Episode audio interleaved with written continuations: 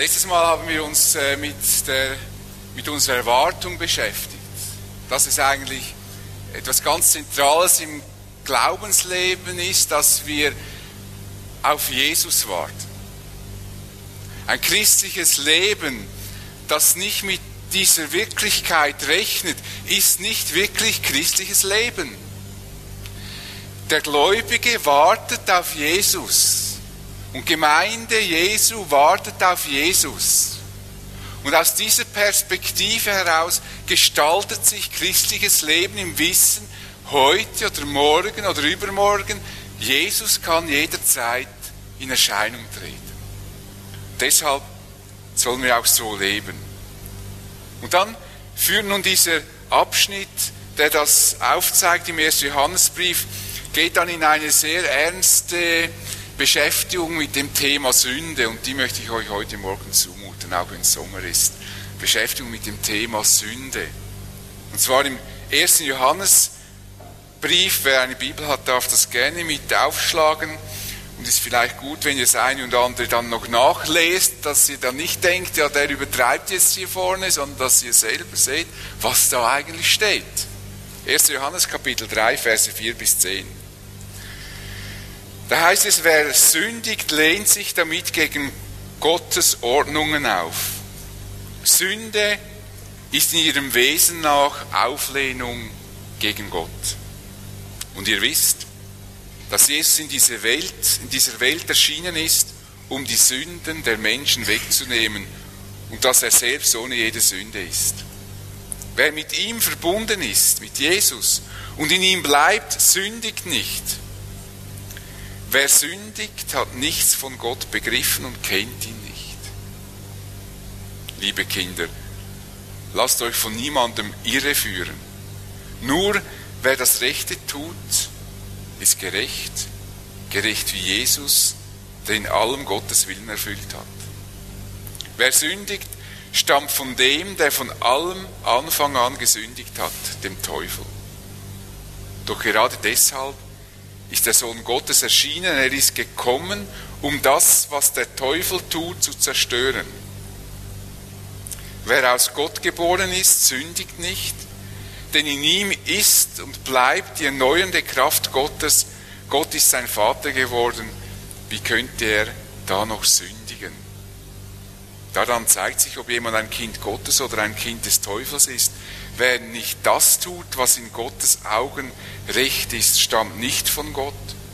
Und genauso wenig stammt der, der von Gott, der seinen Bruder und seine Schwester nicht liebt.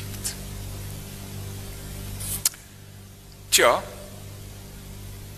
klare Worte, die Johannes spricht. Und das sage ich das typisch für ihn, dass er ganz deutlich und prägnant sich ausdrückt. Johannes beschreibt zuerst einmal das Wesen der Sünde. Wer sündigt, lehnt sich damit gegen Gottes Ordnung auf. Sünde ist im Wesen, in seinem Wesen eine Auflehnung gegen Gott. Oder in eurer Übersetzung steht dann vermutlich Gesetzlosigkeit. Das ist die grundlegende Beschreibung von dem, was Sünde ist. Sünde ist Ausdruck des autonomen Menschen, der auf sich selbst gestellt lebt und entscheidet, der nicht nach Hinz und Kunst fragt und schon gar nicht nach Gott. Das ist der autonome Mensch, der beziehungslos zu Gott lebt. Das ist der sündige Mensch. Das ist die grundlegende Beschreibung der Sünde. Man kann mit vielen religiösen Handlungen gesetzlos und beziehungslos zu Gott leben. Ein eindrückliches Beispiel bieten da die Pharisäer und Schriftgelehrten. Da sagt Jesus ihnen, die so religiös sind, die so viel beten, die so viele Opfer bringen, so viele Verzehnten. Ihnen sagt er nach außen hin, er weckt ihr bei den Menschen den Anschein, gerecht zu sein. In Wirklichkeit aber seid ihr voll, voller Heuchelei und Gesetzlosigkeit. Gegen außen scheint alles perfekt und innen ist das riesige Chaos. Von außen befolgt ihr das Gesetz, so was sich gehört, was man annimmt, das zu einem geistlichen, gläubigen Leben gehört, aber in eurem Herzen seid ihr von Gott getrennt. Hat mir kürzlich jemand erzählt, der hat einen Besuch gemacht für eine Beratung Und äh, die Frau, die hat dann zum Vornherein schon gesagt, dass sie eher zu der begüt begüterteren Leute gehören in dieser Welt, dass sie sehr vermögend seien und so. Und dann kommt sie an dieses Haus. Das ist alles perfekt, Range Rover vor dem Haus, Motorräder, alles perfekt. Und dann tritt sie ein in das Haus und sie sagt, so etwas habe ich in meinem Leben noch nie gesehen, so ein Riesenchaos, habe ich noch nie angetroffen. Außen alles perfekt und innen ein Durcheinander, das unbeschreiblich ist. So können Menschen leben. So haben die Pharisäer gelebt. Außen perfekt, auch von außen bewundert von den, von den, von den Leuten und innen ein richtiges Durcheinander, ein Losgelöstsein von Gott. Ein Stolz und Eigensinnigkeit sondergleichen. Und Jesus sagt an einem anderen Ort noch den Jüngern, was eigentlich Sünde ist. Und diese Beschreibung der Sünde gefällt mir fast am besten von allen Beschreibungen. Er sagt nämlich, die Sünde ist, dass sie nicht an mich glauben. Das ist die Generalsünde schlechthin. Wer nicht an Jesus glaubt, wer ihm nicht vertraut, der ist zutiefst beziehungslos zu Gott. Er lehnt sogar das ab, was Gott ihm offeriert und ist somit der Sünder, eigentlich der Prototyp des Sünders. Eben diese, dieses Wesen der Auflehnung gegen Gott. Dieser Mensch ist getrennt vom Lebensspender. Und ein solcher Mensch kann nur schlussendlich Lebloses hervorbringen. Ein Sklave der Sünde nennt das Jesus. Der tut Dinge, die Gott nicht gefallen. Also ein hartes Urteil. Und natürlich wäre es schlimm, wenn wir bei diesem Punkt stehen bleiben müssten. Im Grunde leiden alle Menschen an dieser fehlenden Beziehung zum Schöpfer, an der Sünde, die sie von ihm trennt. Mit vielen verschiedenen Methoden versuchen Menschen, diese tiefe Heimatlosigkeit zu überwinden. Die einen versuchen das religiös, die anderen versuchen das, indem dass sie sich Vergnügen schaffen und indem dass sie das Glück suchen, irgendwie das zu finden, irgend auf ein System aufbauen, um diese, dieses innere Vakuum, diese Heimatlosigkeit zu stillen. Aber sie bleiben bei dem, gottlos und sündig in ihrem Wesen. Denn niemand kann aus eigener Kraft dieser Sünde, den Folgen der Sünde entrinnen.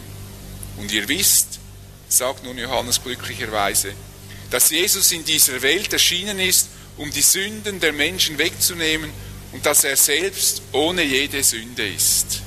Jesus hat nun das Problem, das jeder Mensch hat gelöst er hat durch sein Sterben und seine Auferstehung die Sünde von uns genommen damit ist der Weg frei geworden, wieder in die Beziehung zu kommen zu unserem Schöpfer, wieder Heimat zu finden.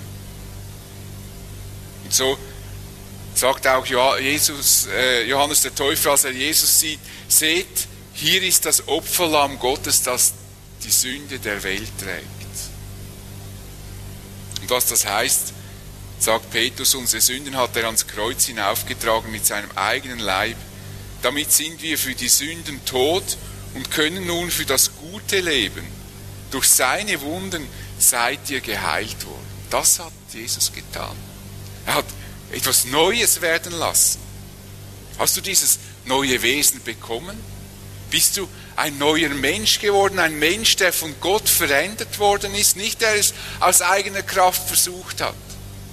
Nicht der religiöse Systeme beflissen befolgt hat. Nicht der, der viele Opfer selbst gebracht hat. Nicht der, der im Vergnügen diese, dieses Vakuum füllen wollte, sondern der, der von Gott verändert wurde. Denn es ist rein, ein reines Erbarmen Gottes und es kann nur geschenkt werden, dieses neue Leben, diese Geborgenheit. Natürlich, lieber würden wir die, die Erlösung selber erarbeiten. Lieber hätten wir ein Buch, das wir durcharbeiten müssen und dann heißt es, wenn wir das Buch durchgearbeitet haben, dann sind wir gerettet und kommen in den Himmel. Das wäre uns am liebsten. Dann könnten wir etwas tun. Aber es geht nicht. Es bleibt nur ein Weg, das ist der Weg zu Jesus und der Weg zu Jesus heißt, dass wir unsere Schuld, unsere Unzulänglichkeit eingestehen, unsere Gottlosigkeit und das fällt uns sehr schwer, weil genau das an unserer Autonomität nagt. Genau das, was wir irgendwo viel Wert drauf legen und uns doch ins Chaos bringt. Es bleibt für jeden Menschen nur Jesus, denn aus eigener Kraft gibt es kein neues Leben. Und nun folgt eine logische Konsequenz. Jeder, der in Jesus bleibt, mit Jesus lebt, sündigt nicht. Denn wer mit Jesus lebt, der ist ein neuer Mensch geworden. Wenn also ein Mensch zu Christus gehört, ist er schon neue Schöpfung. Was früher war, ist vorbei. Etwas ganz Neues hat begonnen. Vielleicht denken einige, ja, ganz neu. Ich bin immer noch der Alte. Wir sind neu geworden, auch wenn wir manchmal denken, wir seien noch die Alten. Aber wir sind neu, etwas ganz Neues hat begonnen. Und manchmal ist es so, dass wir das nicht mehr wissen, wie neu wir geworden sind, weil wir schon so lange im Glauben sind. Wir sind ja so vergesslich. Wir haben vergessen, wie wir vorher waren. Wir haben vergessen, was uns vorher wichtig war, als wir noch keine Christen waren. Und deshalb ist es manchmal gut, wenn wir uns hinsetzen und darüber nachdenken, wenn wir nicht schon von Kindsbeinen an mit dem Evangelium konfrontiert waren, dass wir uns hinsetzen und überlegen, wie war ich eigentlich vorher? Was waren meine Ziele? Was waren meine Gedanken? Was hat mich beschäftigt, als ich noch, Christ, noch nicht Christ war? Was beschäftigt mich heute? Dann werdet ihr staunen. Und ich hoffe es wenigstens. Dann werdet ihr merken, dass ihr neue Menschen geworden seid. Die sich mit alten Problemen rumschlagen müssen, aber die sind neu geworden. Das nimmt die das, das nimmt die Bibel komplett ernst, ernster, denke ich manchmal, als wir selbst. Was wir verstehen müssen, ist dies, sagt Paulus, der Mensch, der wir waren, als wir noch ohne Christus lebten, ist mit ihm gekreuzigt worden, damit unser sündiges Wesen unwirksam gemacht wird und wir nicht länger der Sünde dienen. Der alte Mensch ist gestorben mit Christus. Das ist für Paulus gar keine Frage, das ist für ihn eine Selbstverständlichkeit. Wir sind neue Menschen. Und wir sind nicht gleich wie die, die nicht an Jesus glauben. Das sagen wir immer so schnell. Wir sind, wir sind nicht anders als die anderen. Doch wir sind anders, bitte sehr. Hoffentlich sind wir anders. Weil wir neues Leben geschenkt bekommen haben. Weil uns Gott neu gemacht hat. Das steht in der Bibel felsenfest. Es ist wie das Bild von der Raupe. Das ist ein schönes Bild, was eigentlich darstellt, was Gott mit uns macht. Die Raupe, die kriecht irgendwo auf den Bäumen rum, fällt auf den Boden, kriecht wieder irgendwie hoch. Mal häuslich ist ein elendes Leben. Sie muss einfach unten durch. Und sie hat noch keine Ahnung von dem, was sie erwartet und plötzlich verpuppt sie sich und dann fliegt sie weg. Plötzlich kann sie über all das Tal, wo sie rumgekrochen ist, kann sie drüber wegfliegen und einfach die Aussicht genießen.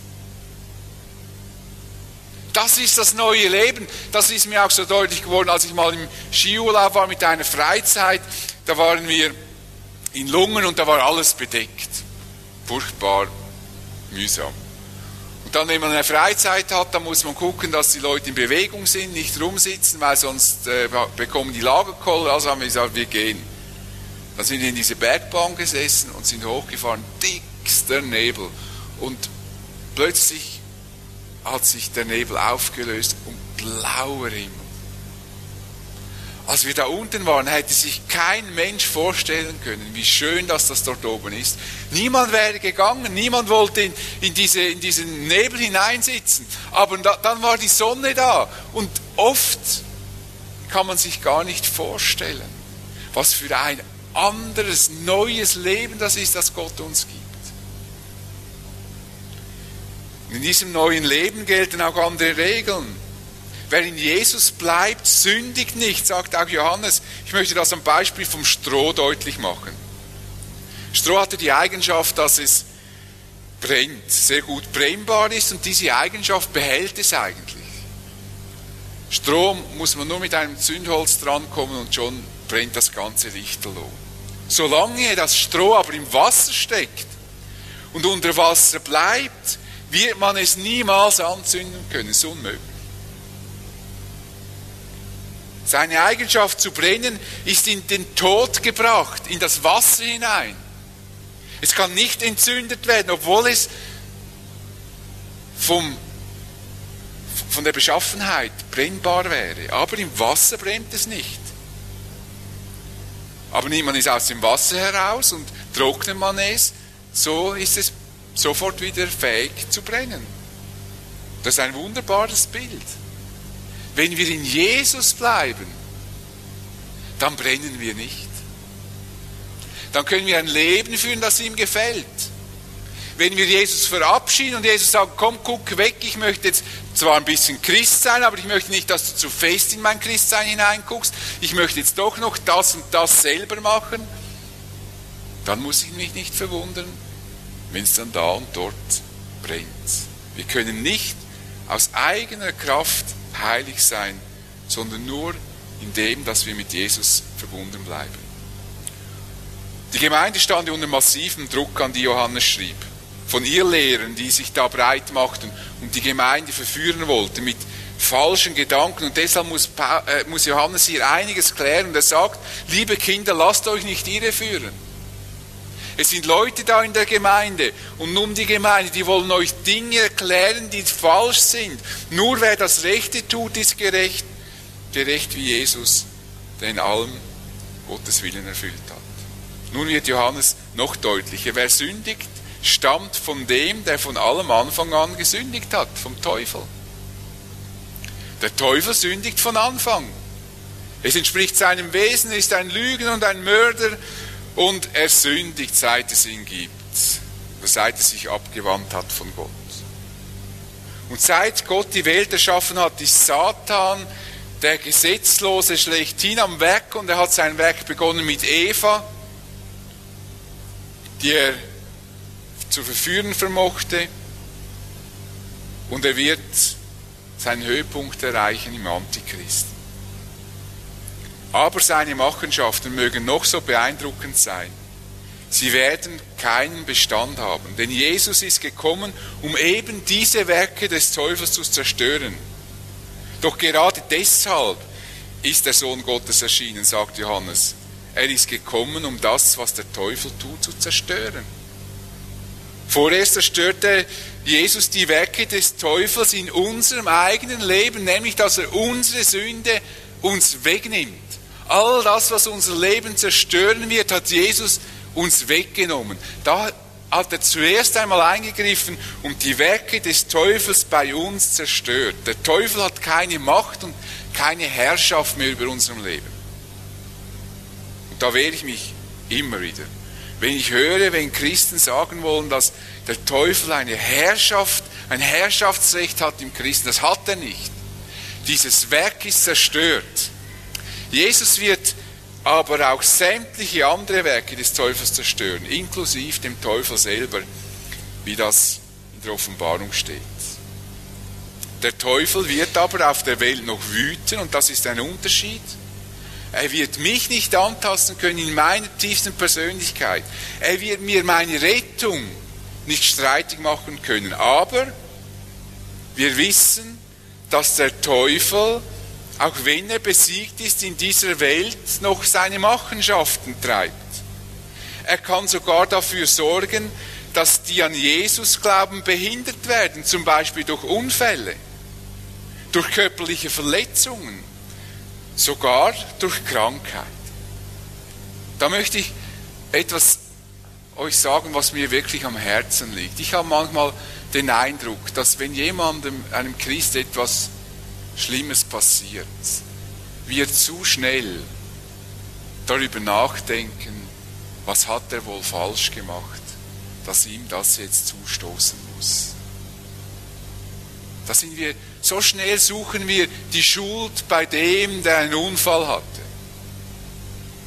Da ist eine Missionarin verunfallt, die haben wir gut gekannt.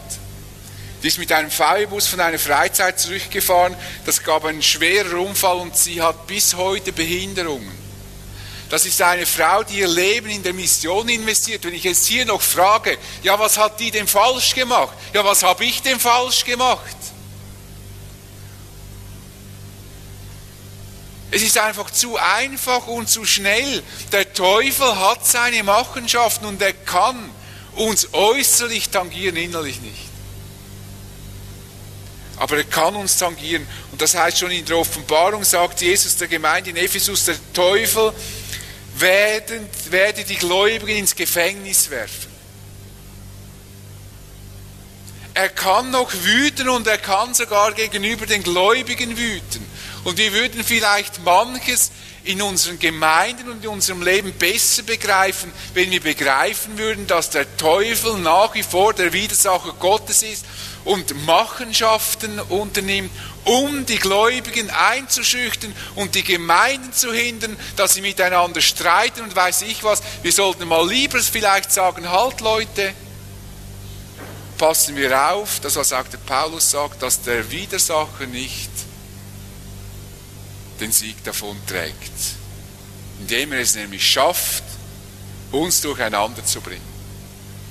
Und indem er es schafft, dass wir Gläubigen schlechte Gewissen aufdrücken, die schon genug zu tragen haben mit dem, was sie zu tragen haben. Ich sage, ich weiß schon, dass Gott eingreifen kann und dass auch Krankheit, dass das möglich ist oder ein Unfall, dass Gott durch so etwas zu mir sprechen will.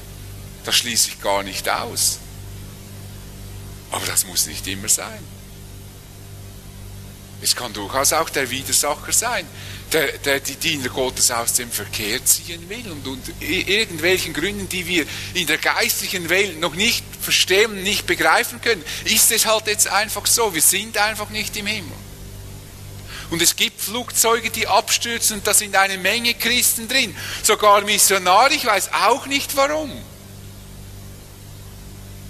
Ich kann nicht einmal sagen, wenn ich lang leben will, ich will Missionar werden, dann lebe ich länger, weil Gott mich dann besonders beschützt. Funktioniert auch nicht.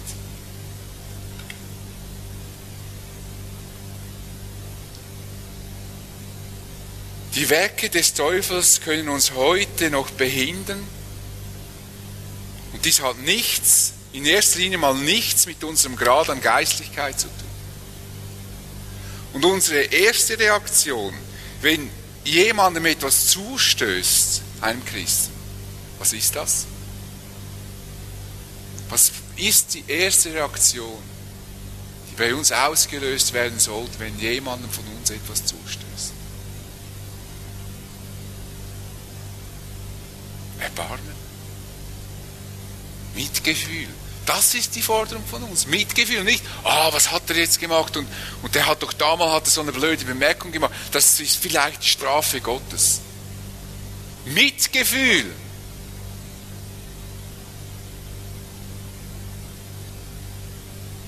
Und einem, der, dem man nicht eine offensichtliche Sünde nachweisen kann, da sollte man sehr, sehr vorsichtig sein mit Deutung, warum jetzt das geschehen auch dann, wenn sogar Sünden vorliegen. Ich kenne Leute, die sündigen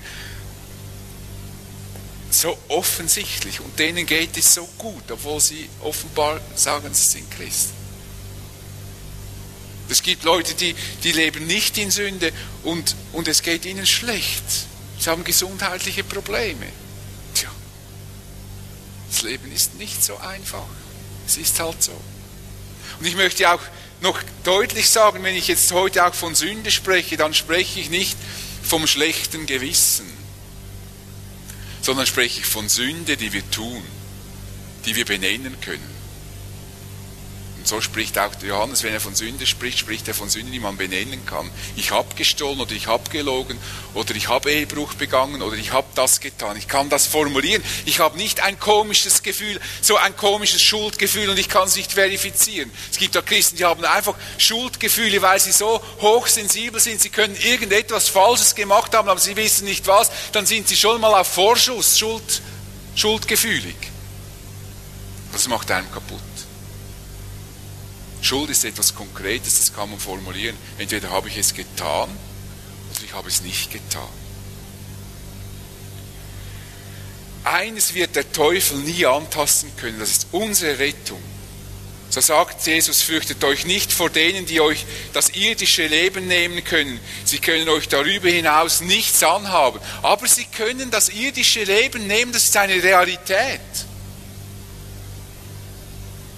Bleiben wir in Jesus, bleiben wir Jesus also treu, ob es uns gut geht oder nicht. Und nun hält Johannes noch einmal fest, wer aus Gott geboren ist, sündigt nicht. Denn in ihm ist und bleibt die erneuernde Kraft Gottes. Und Gott ist sein Vater geworden, wie könnt ihr da noch sündigen? Mit voller Schärfe formuliert Johannes hier, wie es sich verhält, dadurch, dass wir von neuem geboren sind. Er macht deutlich, wie ernst er das neue Wesen nimmt, das wir durch den Tod Jesu am Kreuz auf Golgatha bekommen haben. Er rechnet voll und ganz mit der Realität des neuen Menschen. Der neue Mensch tut keine Sünde, ja, er kann nicht sündigen. Habt ihr euch auch schon aufgefallen? Johannesbrief, er kann nicht sündigen. Hier wird uns die Verwerflichkeit der Sünde mit ganzer Wucht vor Augen geführt. Und vermutlich denkt jetzt mancher für sich, so kann das doch nicht wirklich gemeint sein. Wenn das so zu verstehen ist, dass er nicht, nicht mal sündigen kann, dann bin ich gar kein Christ. Weil ich kann sündigen. Wer kann denn ohne Sünde leben? Und dann muss ich mich noch fragen, weil ich ja nicht allein dastehen muss, gibt es dann überhaupt noch Christen? Unsere Erfahrung scheint uns etwas anderes zu lehren als das Wort Gottes, was wiederum nicht besonders ist, wenn das Wort Gottes etwas anderes lehrt als unsere Erfahrung. Aber nun wollen wir versuchen, das einzuordnen, wie dieses Wort Gottes hier verstanden werden will.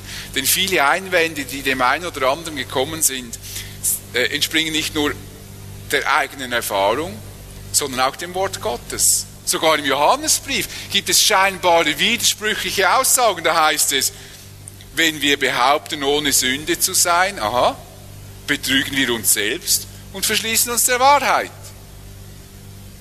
Zuerst heißt es, wir können gar nicht sündigen. Und nachher heißt es aber, wenn wir behaupten, dass wir keine Sünde haben, verschließen wir uns der Wahrheit. Wenn wir behaupten, wir hätten nicht gesündigt, machen wir Gott zum Lügner und geben seinem Wort keinen Raum in unserem Leben. Das steht im ersten Kapitel des Johannesbriefes. Hier meint Johannes, da muss man die Sprache des Johannes und, und die Lehre ein bisschen kennen, die dahinter steht. Hier meint Johannes, wer sagt, er sei ohne Sünde, spricht Johannes von der Ursünde, von dem, dass der Mensch von Gott gelöst ist. Und da war die Gemeinde mit Menschen konfrontiert, die sagt, wir sind nicht verloren. Der Mensch ist im Kern gut. Wir benötigen keine Vergebung. Jesus ist für uns eigentlich da, um in der Erkenntnis zu wachsen, nicht um erneuert zu werden, weil wir brauchen das nicht. Wir sind nicht von der Sünde gezeichnet. Das haben diese Leute behauptet und deshalb sagt Johannes, und wer das behauptet, der sei ohne Sünde. Praktisch, er braucht die Vergebung von Jesus nicht. Er sei auf das Kreuz und auf Verstehung nicht angewiesen, der ist ein Lügner, der macht Gott zum Lügner. Also es geht hier um die Verlorenheit, um den Zustand. Wer das behauptet, die Verlorenheit des Menschen. Und von einzelnen Sünden, nennen wir sie mal Tatsünden, spricht Johannes auch. Er sagt dann, meine lieben Kinder, ich schreibe euch diese Dinge, damit ihr nicht sündigt. Und wenn jemand doch eine Sünde begeht, jetzt haben wir Glück gehabt, oder? Wenn jemand doch eine Sünde begeht, dass es doch noch möglich, dass ein Christ eine Sünde begeht, haben wir einen Anwalt, der beim Vater für uns eintritt, Jesus Christus der Gericht. Wenn jemand seinen Bruder oder seine Schwester sündigen sieht, sie werden also Bruder und Schwester genannt, das werden nur die Gläubigen genannt, also sie können sündigen, soll er bei Gott für sie eintreten, Gott wird ihnen das Leben geben. Die beiden Stellen beziehen sich nun auf die Tat einer Sünde. Wenn jemand einmal sündigen sollte, dann gibt es eben die Möglichkeit der Vergebung. Vielleicht atmet jetzt der eine oder andere auf, der jetzt schon langsam an sich zweifeln, zu zweifeln begann und gesagt hat, jetzt kann ich dann mein Christsein an den Nagel hängen. Und das ist auch gut so, nicht das Christsein an den Nagel zu hängen, sondern aufzuhaben. Es gibt Vergebung, wir sind nicht vollkommen. Aber was wir nicht dürfen, und deshalb glaube ich, hat der Johannes das so scharf und so, so knallhart formuliert, wir dürfen nicht sagen, schön, ich darf also noch sündigen. Das will das Neue Testament überall verhindern. Diese Überlegung, ich darf noch sündigen, ist falsch. Sie entschärft die Verwerflichkeit der Sünde. Sünde wird dann zu etwas gemacht, das einem zustößt. Sünde, die einem passiert.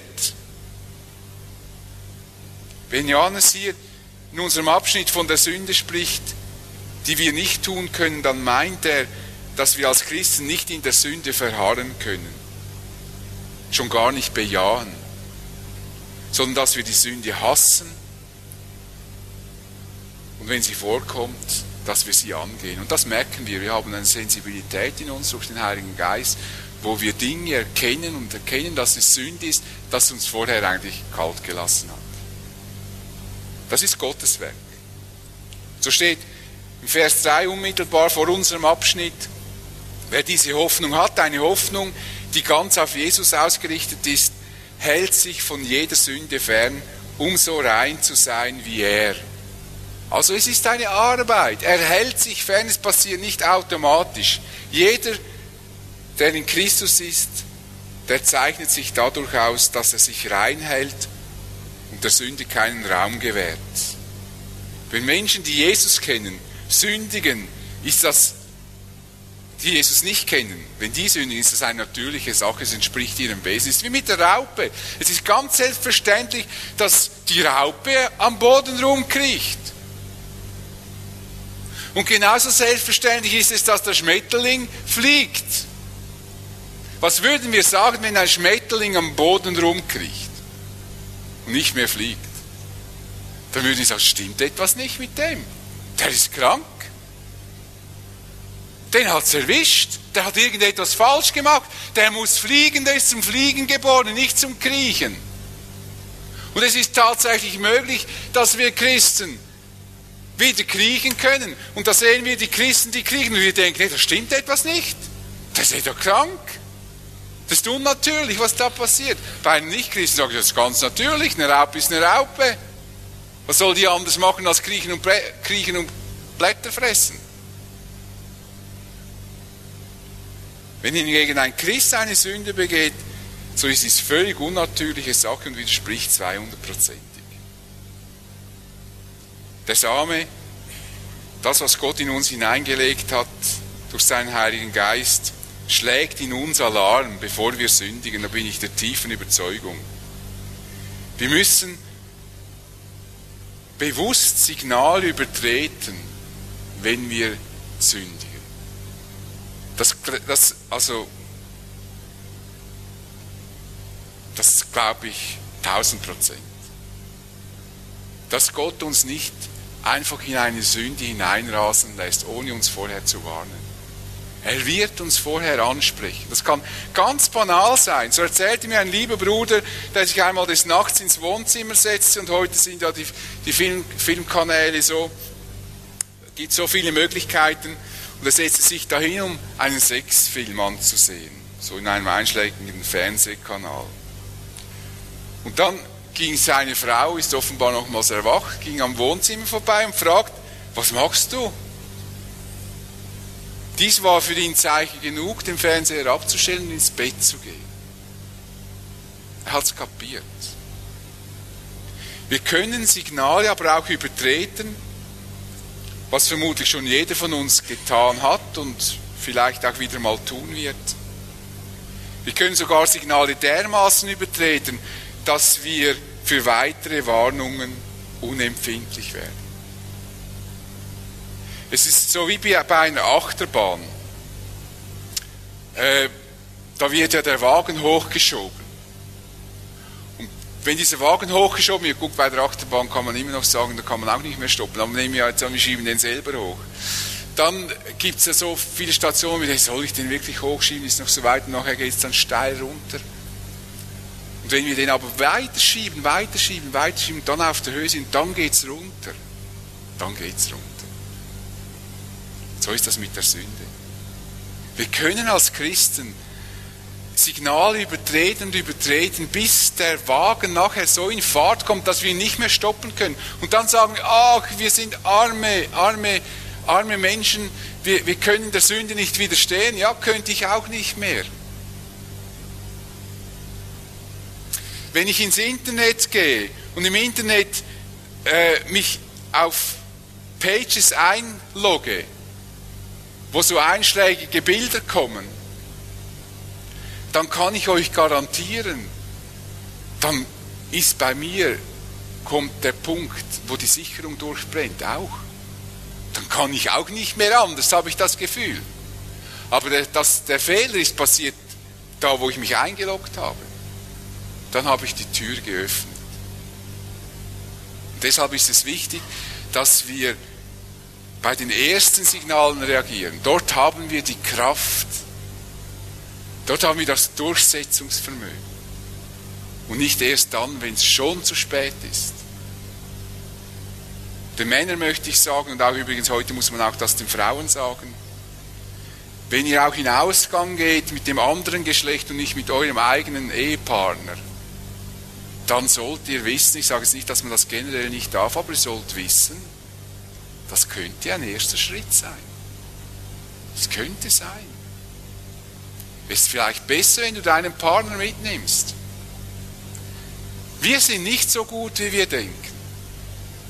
Und wir haben Stimmungen und Gefühle nicht immer so im Griff, weil das sind zum Teil chemische Prozesse, die einfach ausgelöst werden durch bestimmte Umstände. Und wir halten dann das für die letzte Wahrheit. Wir müssen frühzeitig wissen, wo wir zu stoppen haben. Und was wir tun wollen und was nicht. Der radikale Bruch mit der Sünde, das ist ein Merkmal der Kinder Gottes. Johannes kämpft hier nicht gegen den Ängstlichen, der immer Angst hat, dass er sich versündigt und in der Angst vergeht, sondern gegen den frechen Sünder. Der meint, er könne einfach alles machen. Nicht gegen den Schwachen, sondern gegen den vermeintlich Starken, die die Gemeinde verführen wollen. Christen, die die Fürbitte ihrer Brüder und ihrer Schwestern brauchen, weil sie unter ihrer Sünde leiden, sind hier auch nicht gemeint. Die appellieren an den Fürsprecher, sie sind keine Teufelskinder. Wer aber gottwidrige Sünde als keine Sünde hinstellt, der zeigt, wo er steht und woher er kommt. Wer frech sündigt, willentlich sündigt, kann nicht von Gott gezeugt sein. Johannes sagt, daran zeigt sich, ob jemand ein Kind Gottes oder ein Kind des Teufels ist. Wer nicht das tut, was in Gottes Augen recht ist, stammt nicht von Gott. Und genauso wenig stammt der von Gott, der seinen Bruder und seine Schwester nicht liebt. Wenn wir leicht, leichtfertig mit Sünde umgegangen sind, dann sollten wir erschrecken dann haben wir den Fürsprecher. Da möchte ich euch ans Herz legen, dann bringt doch das in Ordnung. Manchmal sind Sünden, die schleifen wir so am Rand mit. Wir wollen sie nicht wahrhaben. Ich kann das an einem Beispiel noch deutlich machen. Und zwar, ich habe ja mal wieder versucht, etwas abzunehmen. Und dann habe ich so eine Methode, ich, habe eine, ich, ich äh, wiege mich immer am Dienstag. Das ist mein Tag, wo ich auf die Waage stehe. Und dann ist das wunderbar, wenn das runtergeht. Jede Woche ein halbes Kilo oder ein Kilo, da steht man immer auf die Waage und denkt, ah, super, mal sehen, wie das jetzt diese Woche war und so. Und dann habe ich gemerkt, jetzt hat das irgendwie, jetzt, jetzt hat der Trend irgendwie so eine Kehrtwende gemacht. Jetzt merke ich, das geht das wieder aufwärts. Und wisst ihr, was ich gemacht habe? Was ganz Einfaches. Was? Ich stehe nicht mehr auf die Waage. Warum? Weil ich die Wirklichkeit scheue. Ich will das gar nicht sehen.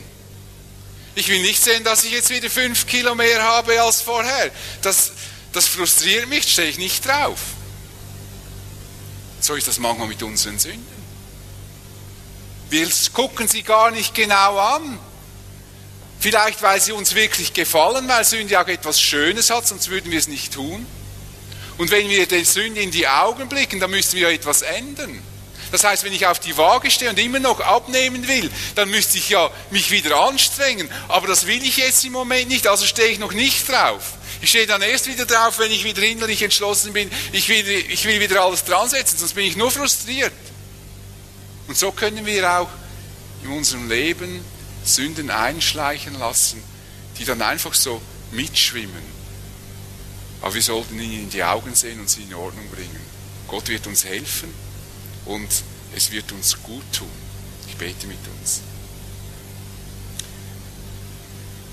Ja, Vater, das, was Johannes hier schreibt, ist ein strenges Wort. Was für uns gar nicht so leicht ist, das zu verstehen, dieses Absolute, der kann nicht sündigen, Herr. Wir, wir wissen ja selber, wir können es. Wir sind leider noch zu viel, vielen in der Lage. Aber wir wollen lernen, einfach ein Leben zu führen, das dir gefällt. Und es freut uns auch, dass gerade im selben Brief, wo das so klar gegeißelt wird, das Leben in der Sünde, gerade in diesem Brief steht auch, dass wir dich als Fürsprecher haben.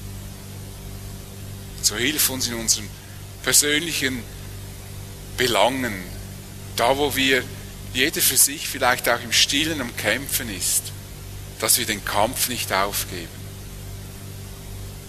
Dass wir ein Leben führen, das sich wirklich unterscheidet von unserem alten Leben, das tut es auch. Denn du lebst in uns und du hast uns neues Leben geschenkt. Schenke, dass wir als Schmetterlinge nicht am Boden kriechen, sondern hoch in der Luft fliegen und es genießen, deine Kinder zu sein.